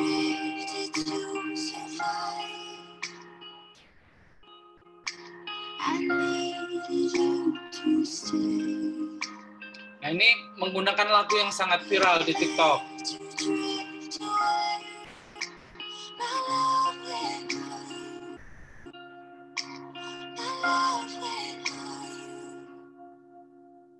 You're judulnya lagu TikTok ini adalah Surrender dari Natalie Taylor. Jadi kita bisa mainkan seperti ini. Ini ini kondisi di Ciletuh. Jadi kalau lihat kayak gini, rasanya kita pengen pergi ke Ciletuh walaupun jauh dari Jakarta kan. Misalnya. Nah sekarang juga suka ada gitu kan, eh 4 menit, eh, apa 30 menit out dari Jakarta misalnya gitu. Nah ini contoh yang lain, misalnya ini kalau uh, uh, from zero to hero kan gitu kan, kisah tentang seorang founder.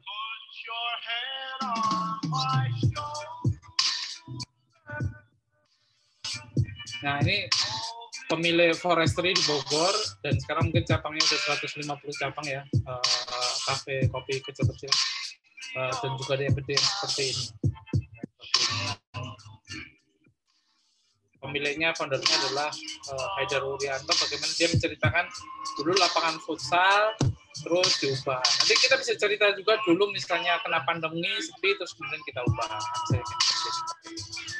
Ini contoh yang lain misalnya ini tentang uh, foundernya Sorcelli bergaya from zero to hero juga kan gitu.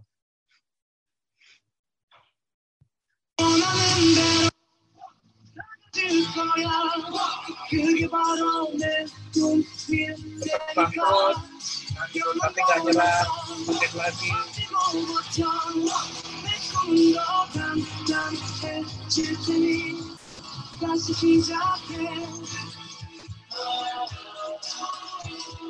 Punya gulu-gulu, tingkat kami, wotet, sama selera kita.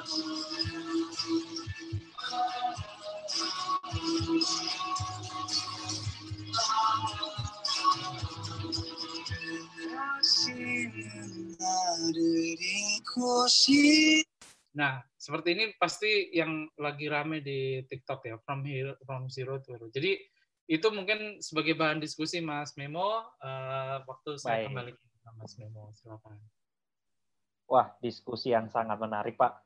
Saya aja tidak berkedip ya melihat wah keren juga ya bagaimana ini pun kayaknya masih masih kurang. Jadi nanti eh, apa artinya mungkin sudah cukup memuaskan karena pertemuan pertama Pak itu kayaknya banyak yang mengatakan ini kurang. Nah, mudah-mudahan ini udah satu jam lebih ya kita eh, memberikan materi Pak Burhan memberikan materinya dan tadi juga dari dari makronya makronya Pak Jimmy membuka sebagai pelaku digital Orbitin ID dan sekarang Pak Pak Burhan yang menjelaskan secara kontennya. Nah, jadi teman-teman di sini di, di, di dalam pertanyaan di dalam chat itu tidak ada menyampaikan pertanyaan, entah use- konsen menyimak dan sebagainya. Jadi kita sekarang masuk kepada sesi Q&A ya. Jadi teman-teman karena belum ada pertanyaan, mungkin langsung bisa unmute daripada Zoom-nya atau raise hand bisa menyampaikan pertanyaan kepada Pak Jimmy maupun kepada Pak Burhan yang yang sudah didiskusikan. Jadi silakan teman-teman silakan saja sebutkan nama ataupun langsung unmute suaranya, menyampaikan pertanyaan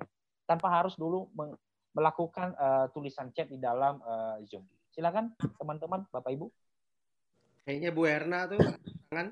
Silakan. Bu Erna, Ah, iya Pak, Ah, saya lagi nih mau tanya. Semoga ah, masih boleh ah, menyampaikan pertanyaan. pertanyaan singkat Bu ya. Iya. Oke, siap. Eh, saya mau bertanya kepada Pak Burhan karena eh, seperti tadi saya bilang saya lagi mencoba bikin konten marketing. Eh, tapi kalau targetnya itu adalah orang-orang yang bukan termasuk tipe orang yang eksis di sosmed dan eh, dia itu cenderung target market kita cenderung B2B. Terus produk-produk kita pun bukan produk consumer goods, tapi eh, berupa seperti bahan material industri gitu, Pak. Itu kira-kira eh, bisa share eh, ide-idenya bagaimana, Pak, caranya bikin konten marketing supaya apa ya, supaya berguna gitu, ber- apa benar-benar menuju ke target yang target market yang kita mau. Itu aja, Pak. Terima Ya. kasih. Oke, terima kasih eh Bu Erna. Eh, jadi itu memang menarik kan memang sebenarnya sosial media itu kan tidak hanya untuk apa untuk produk-produk misalnya kayak FMCG dan segala macam kayak gitu. Tapi kita juga bisa eh, produk-produk yang lain yang memang eh, apa target market kita misalnya katakanlah tadi B2B. Nah, sebenarnya dari sisi B2B ini kan kita tetap ini Bu ya tetap kita tahu bahwa mereka itu uh, pakainya kita harus cari insight dulu. Misalnya siap uh, katakanlah misalnya kita punya layanan apa misalnya uh, keuangan misalnya konsultan keuangan misalnya ya kan itu ya konsultan keuangan atau misalnya lawyer misalnya kantor pengacara misalnya kayak gitu. Nah itu uh, itu bisa dilakukan dengan misalnya uh, mereka itu karakternya seperti apa, mereka banyak memakai apa misalnya apakah Facebook atau Instagram, mungkin TikTok, mungkin enggak kan misalnya kayak gitu. Nah ini uh, kalau kalau boleh saya tampilkan ya, misalnya sebentar. Ini contoh uh, contoh misalnya uh, bagaimana storytelling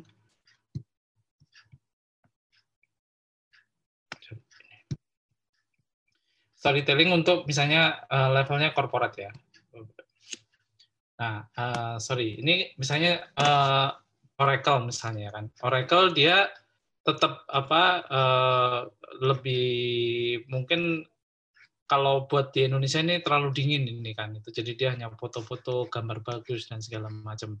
Nah tapi kalau misalnya di Indonesia sebenarnya bisa uh, tapi ini followernya cukup banyak kan. Uh, uh, misalnya ini saya kasih contoh misalnya ini uh, salah satu teman saya yang buka kantor pengacara misalnya. Nah, namanya Mas Bimo. Bimo ini punya kantor lawyer, namanya BP Lawyer. Nah, yang dia lakukan misalnya adalah ya mempublish misalnya uh, karena ini akun personal ya, kebetulan akun personal. Jadi mempublish misalnya uh, ngajarin orang tentang apa sih misalnya misalnya gini kan karena dia lawyer jadi urusannya dia memposting sesuatu yang berkaitan dengan pekerjaannya jadi per, per, perlu nggak sih penting minta izin jika menggunakan lagu orang lain? Nah, sehingga orang lain itu ngikutin, sehingga orang itu merasa mendapat manfaat. Begitu sudah mendapatkan manfaat, mereka akan muncul trust pada Mas uh, apa Mas Bimo ini. Misalnya seperti ini jika gitu. Uh, misalnya penting kan sih mengamankan brand misalnya kan dari sisi hukum misalnya gitu kan. Jangan-jangan kita kejebakan misalnya dalam kasus saya Kebra itu kan sampai uh, artis pun kalah kan gitu kan karena dia nggak menyiapkan. Nah seperti itu. Jadi bisa tetap dibangun ibu kan gitu. Jadi caranya adalah uh, bagaimana kita sharing-sharing dulu bu dengan produk kita. Ibu tadi bu Erna uh, produknya apa ya bu ya? Uh, uh, saya bukan bukan marketplace oh, bukan. jadi ini uh, e-commerce startup e-commerce tapi kita hmm. menjual barang bahan baku industri itu seperti misalnya uh, keperluan industri furniture seperti uh, engsel ada skrup, ada plywood, ada lem kayu dan lain sebagainya begitu, Pak. Iya. Ya, makanya itu bisa dilakukan misalnya sebenarnya agak mirip uh, dengan ini, Bu, misalnya ralali.com misalnya. Ini ya. sebenarnya uh, lebih ke B2B kan sebenarnya kan. Uh, dia ya. nggak B2C. Nah, jadi mungkin bisa dilihat ini uh, ini salah satu contoh aja kan ini tinggal ini nanti ditarik engagementnya Bu, lebih penting. Nah, kalau ini relatively nggak ada sharing-sharingnya. Tapi kalau misalnya Mas Bimo ini karena akun personal dia lebih banyak sharing. Misalnya sekarang lagi rame undang-undang omnibus law misalnya kan gitu kan. Nah dia menjelaskan apa sih bedanya PKWT, PKWTT misalnya kan gitu kan. Jadi orang oh, ngikut dia itu merasa bermanfaat. Jadi kuncinya adalah begini Bu, apakah sosial media kita itu uh, layak untuk diikuti karena kita memberikan manfaat enggak? Jadi jangan cuma tadi jualan-jualan aja, tetapi misalnya adalah misalnya uh, katakanlah kalau di apa B2B misalnya produknya apa, nah misalnya apakah memilih bahan baku, bahan bangunan yang bagus. Nah kita sharing seperti itu kan gitu. Nah ini kan modelnya seperti sharing-sharing, ya. Uh, Oke okay, Pak. gitu. Jadi harus dikombinasi, jangan cuma jualan. Jadi menurut saya yang paling bagus ini bagaimana kombinasi dari Ralali dengan uh, Mas Bimo kan gitu kan. Ini jadi ini yeah. ini udah bagus sih. Tapi ini uh, cenderung cenderung kayaknya hanya jualan aja. Tapi memang di Instagram itu kan uh, kalau untuk produknya kayak fashion dan segala macam kadang-kadang itu kita bagi-bagi sharing aja, tidak cuma jualan produk, tapi sharing misalnya bagaimana memilih outfit yang bagus untuk musim hujan misalnya atau bagaimana memilih hijab padu padan misalnya kayak gitu. Jadi ada yeah. ada unsur sharing-sharingnya. Gitu bu. Oke. Okay. uh, baik pak. Terima kasih sekali buat nasihatnya saya akan coba. Okay. baik Terima kasih Bu Erna dan terima kasih tanggapan dari Pak Burhan. Mungkin ada pertanyaan selanjutnya Pak, saya baca saja. Ini dari account daripada Pak Anto snm.com. Dia menjelaskan bahwa Lia dari PT RTI. Untuk Pak Burhan, bagaimana sih meningkatkan awareness branding untuk menjual venue yang yang sedang down saat ini, Pak? venue. Mungkin perlu di, di ini nggak dijelaskan venue-nya apa ya? Apakah Ya, silakan, Pak. Mungkin untuk MICE atau untuk wedding atau untuk apa? Mohon izin Pak Anto, kalau ada tanggapan Pak. Venue yang dimaksud seperti apa Pak Anto? yang eh, multiasa itu belum Oh, ini venue untuk multifunction hall, Pak. Multifunctional. Oke ya. Ya, memang kalau apa eh, sekarang kalau sekarang kan memang eh, yang paling terpukul di bisnis selama pandemi ini kan satu bisnis yang berkaitan dengan travel dan hospitality kan termasuk yaitu tadi event-event multifunctional karena ini. Nah, tetapi kita kan sekarang misalnya kalau di Jakarta itu sudah ada PSBB transisi kan itu kan. Nah, beberapa apa function hall itu kan sebenarnya sudah mulai boleh dibuka untuk eh, kegiatan yang terbatas. Jadi kalau eh, Bapak misalnya pas ada klien, ada kegiatan misalnya katakanlah misalnya kementerian, kadang ada acara kan walaupun dengan orang yang terbatas, nah itu mesti di dipublikasikan atau sekarang misalnya eh, pernikahan kan dibolehkan misalnya 30 atau 50 orang. Nah, itu tetap harus dipublikasikan bahwa eh, karena di era pandemi satu ya Bapak harus tetap menonjolkan bahwa eh, multifunction hall-nya ini menaati protokol pandemi satu ya. Tapi yang kedua juga bahwa ini eh, apa harus dilakukan bahwa perusahaan-perusahaan lain atau instansi itu juga sudah mulai banyak sehingga nanti akan memancing orang kan kalau kita lihat beberapa teman saya misalnya yang bergerak di bisnis itu dia posting tuh misalnya tentang weddingnya yang sedang dia garap dan segala macam. Dan itu akhirnya menumbuhkan kepercayaan eh, pak. Menumbuhkan kepercayaan bahwa oh ternyata bisa juga ya weddingnya dengan cara yang lebih eh, taat protokol. Tentu eh, belum akan serame di saat normal ya. Nah nanti tinggal harus dicari cara-cara yang lain. Misalnya eh, ini mungkin agak beda ya tapi misalnya gini salah satu yang terpukul sekarang itu kan kafe dan resto itu kan juga terpukul ya Eh, kafe dan resto terpukul misalnya misalnya eh, salah satu brand kopi cukup terkenal lah ya di Jakarta salah satu pionir itu. Nah dia membangun storytellingnya dengan meluncurkan eh, judulnya adalah kopi eh, rakyat misalnya gitu. Karena di situ dia memposting di sosial medianya adalah bagaimana eh, apa eh, mengajak orang untuk peduli pada kopi. Kenapa? Karena sekarang kopi menumpuk di gudang, petaninya juga uh, kesulitan, kemudian juga pegawai restonya apa. Jadi kalau dengan bergotong royong bersama menyelamatkan industri kopi, nah itu yang dia bangun storytellingnya. Nah tentu multifunction hall itu juga harus kerjasama katakanlah dengan destinasi lah, misalnya katakanlah apakah itu destinasi misalnya di Bo- di kota Bogor atau di Jakarta dan segala macam, bagaimana bahwa eh, di, ini memang new normal gitu pak. Jadi eh, bisa tetap jalan menaati protokol kan gitu. Tapi kita harus menggandeng kerjasama kerjasama dengan pihak-pihak lain sehingga storytellingnya itu cukup kuat bahwa kita harus membantu eh, industri ini secara keseluruhan supaya ekonomi eh, terutama di bisnis apa event ya IO multifunction hall organizer dan segala macam itu bisa tetap jalan gitu.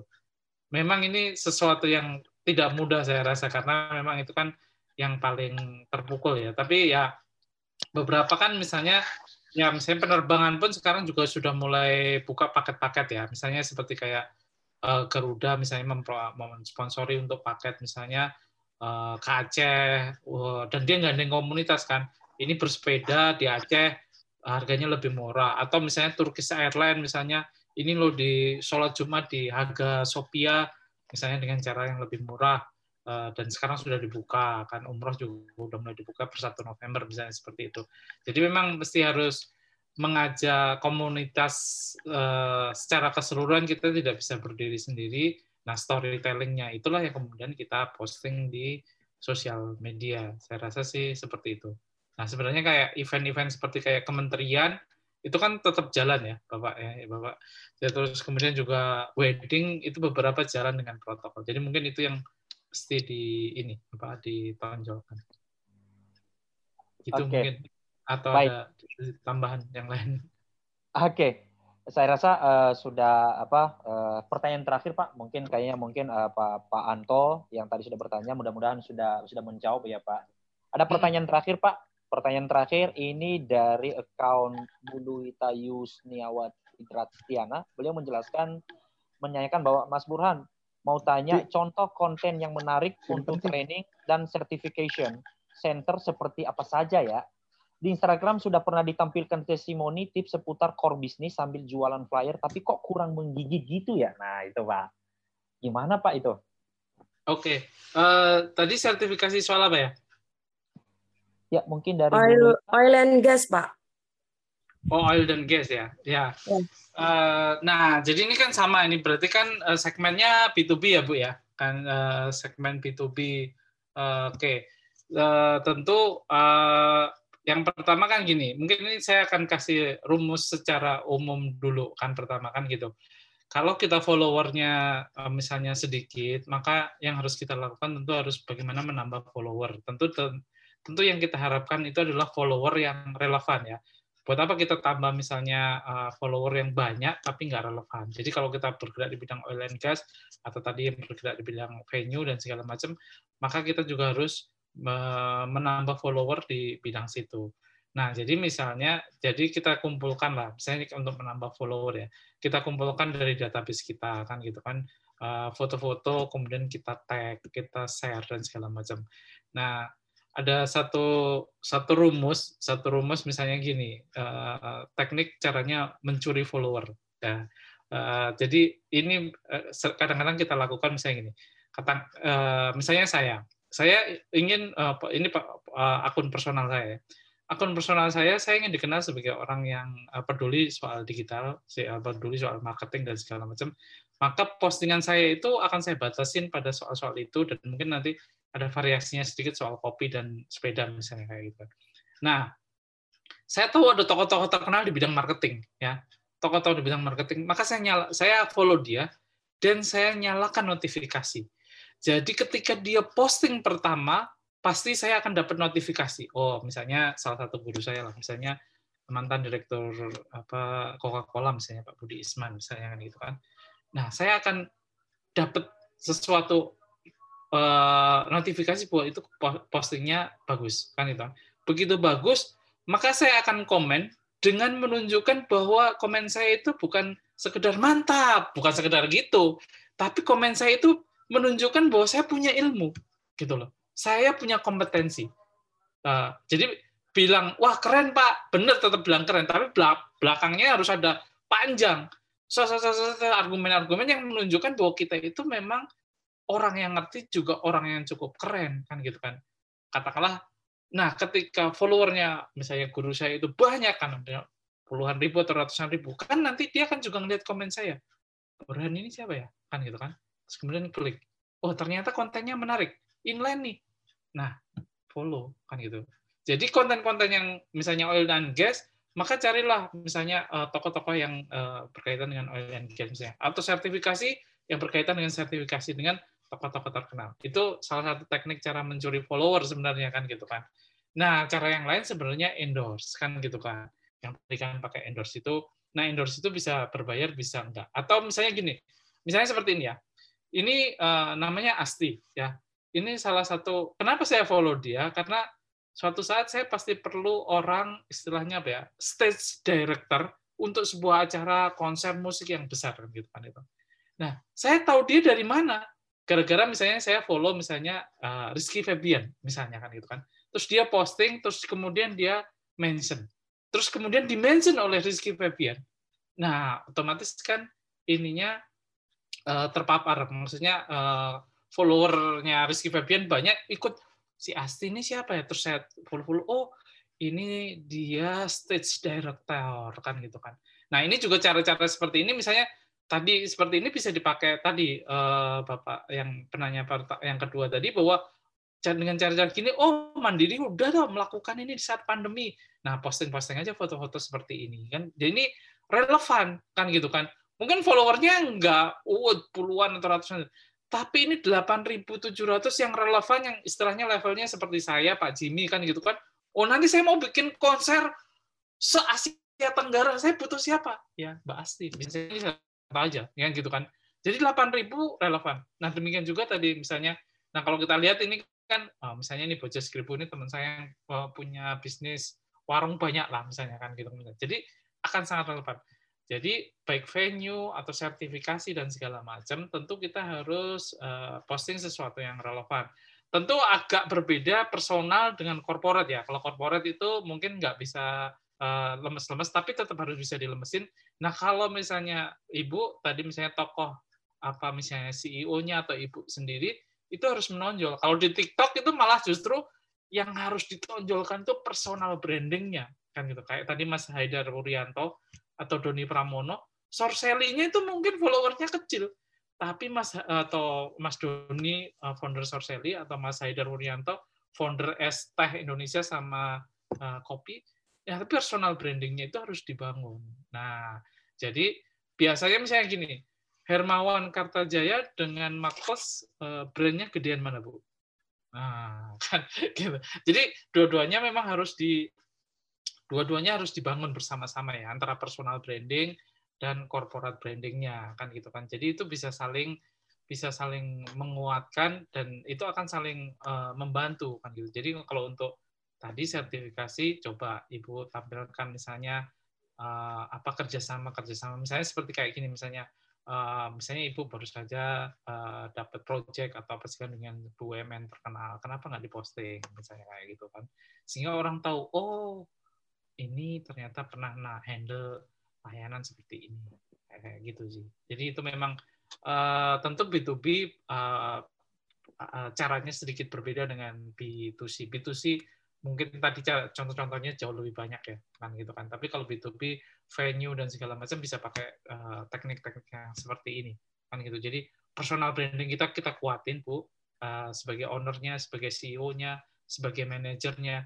Maka di Tempo sendiri juga kita menganjurkan, wih orang-orang itu harus ngetop dong di sosial media. Burhan harus ngetop lah, siapa nanti redaktur sana harus ngetop, pemretnya harus ngetop. Jadi semua harus ngetop-ngetop itu. Nah, orang-orang ngetop itu yang akan menopang dari corporate brandnya. Gitu. Kira-kira gitu, Mas. Baik. Oke. Okay. Uh, buat buat teman-teman para obiters Bapak Ibu, sebelum kita tutup nanti kita akan ada sesi dokumentasi ya. Jadi jangan ini kita mau akhiri dan uh, sebelum kita akhiri, nah ada di sini yang menyampaikan uh, dari account dari Aragon 7, internet keputus boleh nggak di-share? Nah, nanti Bapak Ibu, teman-teman semuanya orbiters yang sudah kelewat karena keputus sinyalnya atau tidak bisa mengikuti, nanti bisa cek daripada uh, Orbitin ID di YouTube kita, akunnya Orbitin ID jadi videonya sudah ada di sana, silakan nonton ulang lagi. Jadi tidak akan pasti ada yang kelewat. Atau misalnya mau join dalam podcastnya, silakan saja juga gabung bisa melihat di Orbitin ID di website kita. Jadi semuanya semuanya ada di sana dan saya yakin materi dari Pak Burhan yang sudah ditampilkan tidak akan terlewatkan. Jadi uh, silakan saja. Oleh karena itu, karena sudah akhir, lalu saya akan menyimpulkan beberapa poin yang sudah dibahas oleh Pak Burhan bahwa sebenarnya word of mouth itu sangat menentukan penjualan. Benar ya Pak Burhan ya. Jadi bagaimana kita menentukan WOM itu dan kemudian melakukan omni channel untuk melakukan pemasaran digital berskala besar. Yang paling penting lagi adalah strategic plan, create awareness, build trust dan uh, melakukan storytelling itu penting banget ya. Kemudian buatlah keunggulan produk dengan memberikan stories yang tinggi. Kemudian basic strategic plan, fundamental sosmed, tim pengelola, tool sosmed, konten kreatif. Nah, itu juga paling penting banget dan gunakan strategi sharing-sharing. Habis sharing, baru masuk ke tahap selling. Nah, itu yang paling penting juga. Kemudian, konten kreatif seperti apa sih? Objektif, chemistry dan target audience, media selection, dan paling penting hingga menemukan X factor brand, motivasi apa yang membuat orang hingga membeli produk-produk yang kita jual. Jadi beberapa uh, simpulan dari itu. Dan kalau mau detail lagi mengulang tadi kita sampaikan videonya pun ada di YouTube kita. Nah, sebelum saya tutup, ada yang mau disampaikan menanggapi Pak Jimmy? Pak, ada yang mau disampaikan Pak? Lengkap banget Pak Burhan apa ininya ulasannya. Tapi satu hal mungkin yang saya bisa tambahin. Jadi itu kan tadi eh, apa kalau bicara mar- di front end-nya digital marketing, eh, social media, Instagram, TikTok segala macam kan di dunia maya ya, dunia yang nggak real. Jadi pada saat kita tampilin itu, tentunya kalau mau sukses, kita harus juga nanti menghadapi moment of truth-nya. Moment of truth itu adalah pada saat eh, siapa pun yang mau menggunakan tadi mau mau beli haus atau mau beli produk kita, mau beli jasa kita, itu kan nanti betul-betul menghadapi moment of truth. Mereka eh, apa membeli, kemudian mereka akan merasakan gitu. Karena tadi word of mouth itu kan penting. Kalau experience-nya bagus, maka eh, keberlanjutannya akan terjadi, pengembangannya akan terjadi. Jadi selain daripada digital marketing yang yang eh, bagus, tentunya kita juga harus eh, memastikan bahwa dapur kita ini kuat untuk menopang apa yang kita eh, portraykan. Karena tadi eh, banyak eh, ya yang seminggu yang lalu kan Pak Burhan kan menunjukkan ada satu orang dari Rusia yang sebetulnya itu bukan di di balik layar itu nggak sebenarnya nggak sama gitu. Nah itu mungkin bisa saja karena dia nggak jualan gitu. Tapi kalau pada saat kita jualan jasa atau jualan produk, kita akan menghadapi moment of truth dari eh, apa calon klien atau calon customer yang nantinya akan langsung berhadapan sama kita untuk melihat bener nggak nih janjinya, bener nggak eh, apa yang diomonginnya, bener nggak sesuai nggak dengan apa yang dijual gitu. Karena kalau misalnya tidak sesuai, ya akhirnya hanya sekali itu aja gitu eh, pembeliannya. Habis itu tidak ada pengembangan selanjutnya. Makanya eh, apa eh, kita bisa eh, nanti eh, belajar lebih lanjut lagi mengenai bagaimana kita memastikan bahwa eh, moment of truth tadi bisa kita tanga- tangani dengan baik. Kemudian dapur kita harus kuat tadi gitu. Eh, apa back end-nya tuh harus kuat sehingga eh, apa eh, bisnis kita bukan hanya bisa kita jual dengan cara eh, tadi gitu kan eh, memberikan harapan-harapan tetapi betul-betul bisa eh, mengorbit gitu ya dengan orbitin lah kira-kira gitu. Oke. Terima Baik. kasih. Terima kasih closing terakhir dari Pak Jimmy dan kita mau juga infokan bahwa kelanjutan daripada uh, U- UMKM atau usaha Ghost Digital ini series ketiga tanggal 5 November kita akan lakukan lagi webinar bersama dengan partner yang lainnya yaitu Think Idea. Nah, jadi teman-teman tetap ikuti kita tanggal 5 November kita akan lakukan membahas tentang digital juga.